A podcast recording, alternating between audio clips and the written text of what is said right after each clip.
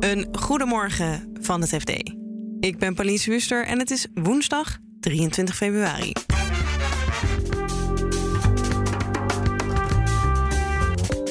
Het is kort dansen voor de Europese Centrale Bank. Tussen de rente verhogen om de inflatie te bestrijden en een crisis te voorkomen in de zwakkere eurolanden. Nou, Griekenland wordt heel snel naar gekeken omdat daar eigenlijk de Europese schuldencrisis mee begon. Maar Griekenland is eigenlijk minst gevaarlijk op dit ogenblik. En je krijgt de broodnodige duiding bij het conflict in Oekraïne. Dit is de dagkoers van het FD. De ontwikkelingen in Oekraïne volgen elkaar in rap tempo op. De situatie escaleerde nadat maandagavond Poetin onder andere het bevel gaf om troepen over de grens te sturen voor vredesmissies. Die stap wordt hard veroordeeld door het Westen en Oekraïne. Naast mij Han-Dirk Hekking, een van onze Oekraïne-volgers bij het FD. En voordat je hoort wat het Westen kan doen richting Rusland, schetsen we even hoe de situatie er nu uitziet op het moment dat we elkaar spreken. Er zijn maandagavond twee dingen gebeurd. Poetin heeft eigenlijk de onafhankelijkheid van die twee staatjes erkend. Nou, dat zijn eigenlijk helemaal geen staatjes. Dat zijn in feite gewoon gebieden van rebellen die werden gesteund door Rusland, waar Russische troepen misschien zelfs al deels actief waren. Maar nu is er echt de facto iets, iets anders gebeurd. Dat zijn landen die zijn onafhankelijk en dat maakt de weg vrij voor Poetin om met hen een verdrag te sluiten voor over permanente stationering van Russische vredestroepen op hun grondgebied. Dat is één. Maar het andere is dat Rusland, dat Poetin eigenlijk in, dat, uh, in zijn toespraak eigenlijk een heel verhaal heeft gehouden over dat Oekraïne effectief als staat geen, zelf eigenlijk geen bestaansrecht heeft. En dat werpt eigenlijk de vraag op van waar stopt dit? Dus die toespraak, daar zien mensen in ieder geval in, daar hoorden mensen in dat hij voorsorteert op meer dan dit alleen? Nou, de suggestie hangt heel erg in de lucht. Want hij zegt eigenlijk in feite, hè, die toespraak ging helemaal in op de historie van het Russische Rijk. En als jij de hele tijd zeg maar, benadrukt van hoe groot dat rijk is geweest. en je zegt eigenlijk van dat Oekraïne nooit bijna een zelfstandige staat is geweest. dan zeg je eigenlijk in feite van ja, het behoorde altijd al tot ons grondgebied, tot onze invloedssfeer.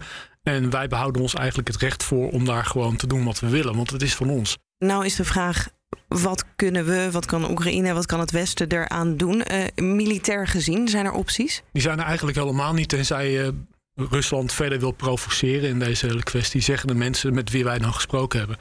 Um, je moet je voorstellen dat uh, er is natuurlijk, zeg maar, militair gezien, is er wel wat gebeurd. Door het, hè, het Westen heeft zeg maar, wapens geleverd aan uh, Oekraïne. Uh, daar is veel discussies ook intern zijn er over geweest, overigens, over die wapenleveranties. Maar dat heeft bijvoorbeeld het Verenigd Koninkrijk ruimhartig gedaan. Duitsland wat minder. Die was daar heel terughoudend mee. Baltische Staten hebben Oekraïne wel weer, wel weer willen steunen, Verenigde Staten ook. Maar dan gaat het vooral over wapentuigen. En dat gaat het niet zomaar over echt manschappen legeren in, op Oekraïns grondgebied. Ja, dat zou een escalatie zijn, ook van onze kant. Dat zou een onge ongekende escalatie zijn. En eh, dat werpt eigenlijk ook dan de vraag op of, of het Westen of de NAVO-landen bereid zijn om eventueel slachtoffers te, te accepteren onder hun manschappen. En die antwoord, het antwoord daarop is nee. Dat is eigenlijk in feite van tevoren al duidelijk gemaakt. Ja, dan is denk ik de enige optie die er nog over is, is sancties om wel iets eh, te doen richting Rusland. Op dit moment, volgens mij, Europa is er nog niet helemaal uit. Dat kan als je nu de podcast luistert al veranderd uh, zijn. Maar de VS heeft al wat aangekondigd. De, Britten volgens mij. Ja, Europa heeft ook uh, op het moment dat wij dit uitspreken ook al het een en ander aangekondigd. Dus er is van alles in gang. die sanctiepakketten worden allemaal in elkaar geboetseerd, zou, je, zou je kunnen zeggen de mensen die wij hebben gesproken, de vraag is dan een beetje van hoe kan het nou toch dat, dat we nu toch nog, nog verder moeten praten over die sanctiepakketten en hoe, waarom duurt het allemaal zo lang? Ja, dat is toch misschien omdat er gewoon, uh, ja, en dat is misschien ook wel de conclusie die Poetin van tevoren heeft getrokken, dat het Westen eigenlijk gewoon, en met name bijvoorbeeld in Europa, dat er veel verdeeldheid is over wat nu de juiste aanpak is van deze, van deze crisis.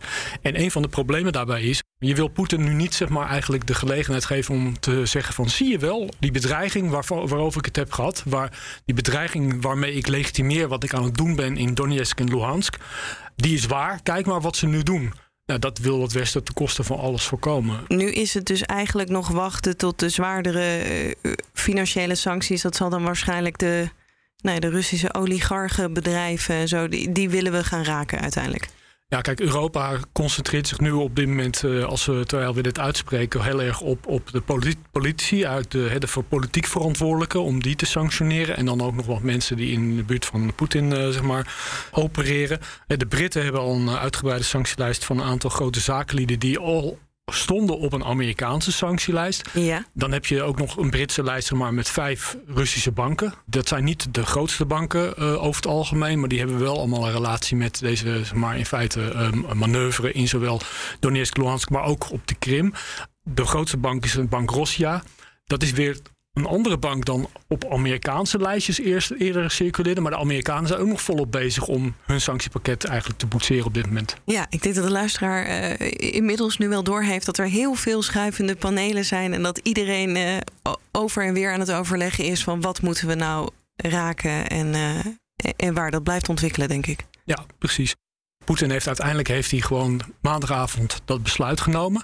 En de vraag is nu een beetje in feite van oké, okay, die sancties, daar was er al weken sprake van. Hoe kan het nou maar dat, dat Poetin dit toch gedaan heeft maandagavond? Was dat misschien omdat er toch te weinig eensgezindheid eigenlijk bleek in het Westen, de Verenigde Staten, VK en EU, uh, over te nemen sancties als Poetin deze stap had genomen? Dus hij heeft zich eigenlijk te weinig afgeschrokken gevoeld, zou je kunnen zeggen, de afgelopen weken door zijn gesprekspartners. Beleggers en experts houden er sterk rekening mee dat de ECB de rente gaat verhogen om de hoge inflatie te bestrijden. De vraag is: kan Frankfurt dat zonder zwakke eurolanden als Italië, Spanje en Griekenland te ontregelen en daarmee een volgende eurocrisis te veroorzaken? Ik vraag het aan macro-economie-redacteur Marijn Jongsma. Ja, wat je altijd ziet uh, als die rentes oplopen in de eurozone, is dat ze niet allemaal tegelijk uh, oplopen. Althans, ze lopen allemaal tegelijk op, maar niet in, hetzelfde, in dezelfde mate. Dus je ziet dat de rente in Duitsland en Nederland loopt wat op. Maar het verschil uh, met de Italiaanse rente, bijvoorbeeld Griekse rente, Spaanse rente, wordt groter. Dus eigenlijk de risicoopslag zou je kunnen zeggen, die neemt toe. En dat betekent dus uiteindelijk dat als die landen willen lenen, uh, dat ze meer kwijt zijn. Uh, maar ook relatief meer dan de veilige landen. Ja, en ze hebben ook, een, ook nog een hogere staatsschuld. Dus het bedrag waarover ze moeten betalen is ook nog groter. Precies, en het hangt natuurlijk met elkaar samen. Uh, omdat ze een hoge staatsschuld hebben, uh, moeten ze meer betalen. En het heeft niet alleen te maken met de staatsschuld, maar ook met het groeivermogen. Uh, ja. Italië bijvoorbeeld is een economie die eigenlijk al, al heel lang min of meer stilstaat, nauwelijks groeit. en de combinatie van een hoge schuld en lage groei, ja, die zorgt ervoor dat, dat beleggers dan gewoon een hogere rente willen. Ja. En is het dan dat trio waar als er, nou ja, we bang zijn voor een mogelijke volgende eurocrisis, dat we naar Italië, Spanje, Griekenland moeten gaan kijken? Nou, Griekenland wordt heel snel naar gekeken, omdat daar eigenlijk de Europese schuldencrisis mee begon. Ja. En uh, dat was ook het land met het, uh, het, grootste drama, zeg maar. En ook een schuldherstructurering is er nodig geweest. Het land is ook door een diepe crisis gegaan. Uh, dus vandaar dat iedereen naar Griekenland kijkt. Maar Griekenland is eigenlijk uh, het minst gevaarlijk op dit ogenblik. Omdat uh, de schuld van een heel groot deel in handen is van uh, het IMF, van het noodfonds ESM, de centrale bank. Dus eigenlijk zou je kunnen zeggen, Griekenland is bijna geïsoleerd van de financiële markten. Ja. En hoeven maar een heel klein deeltje nog te financieren. En Italië en Spanje? Italië en Spanje is dat minder het geval. Die moeten wel echt serieus de markt op.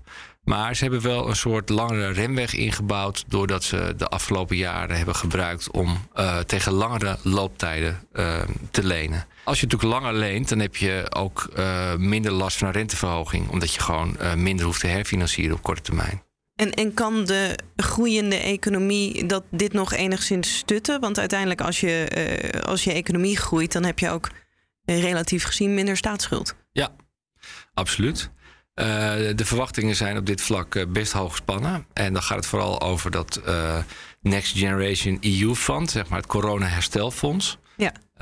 nou, daar zit iets van 800 miljard vuurkracht in. Ja. En, veel gaat naar Italië, Spanje, Griekenland. Ja, zeker. Zeker in absolute zin heel veel naar Italië en, en Spanje. En voor Griekenland minder, maar als percentage van hun eigen economie heel veel. Ja. dus de verwachting is dat dat dan de groei uh, moet aanwakkeren. En, en als de, de groei uh, oploopt en de economie wordt groter, dan kun je natuurlijk schulden beter dragen. Dan kun je eigenlijk, dat is ook wel het ideale scenario, hè, dat je uit de schulden groeit. Ja. Maar dan moet het geld wel goed besteed worden. Ja, dus mag niet een tijdelijk effect zijn van dat fonds. Nee, als je gewoon zegt van nou, we gaan uh, de ambtenaren salaris verhogen. Ja, dat kan niet zomaar voor dat fonds zit al voorwaarden aan. Maar ja, goed, dan heb je natuurlijk een tijdelijke impuls. Hè. Uh, ja. Willen mensen meer besteden. Maar dat maakt je verdienvermogen van je economie niet groter. Dus je moet eigenlijk zodanig investeren uh, ja, dat je economie er sterker van wordt. Je moet dus ook tegelijkertijd hervormen.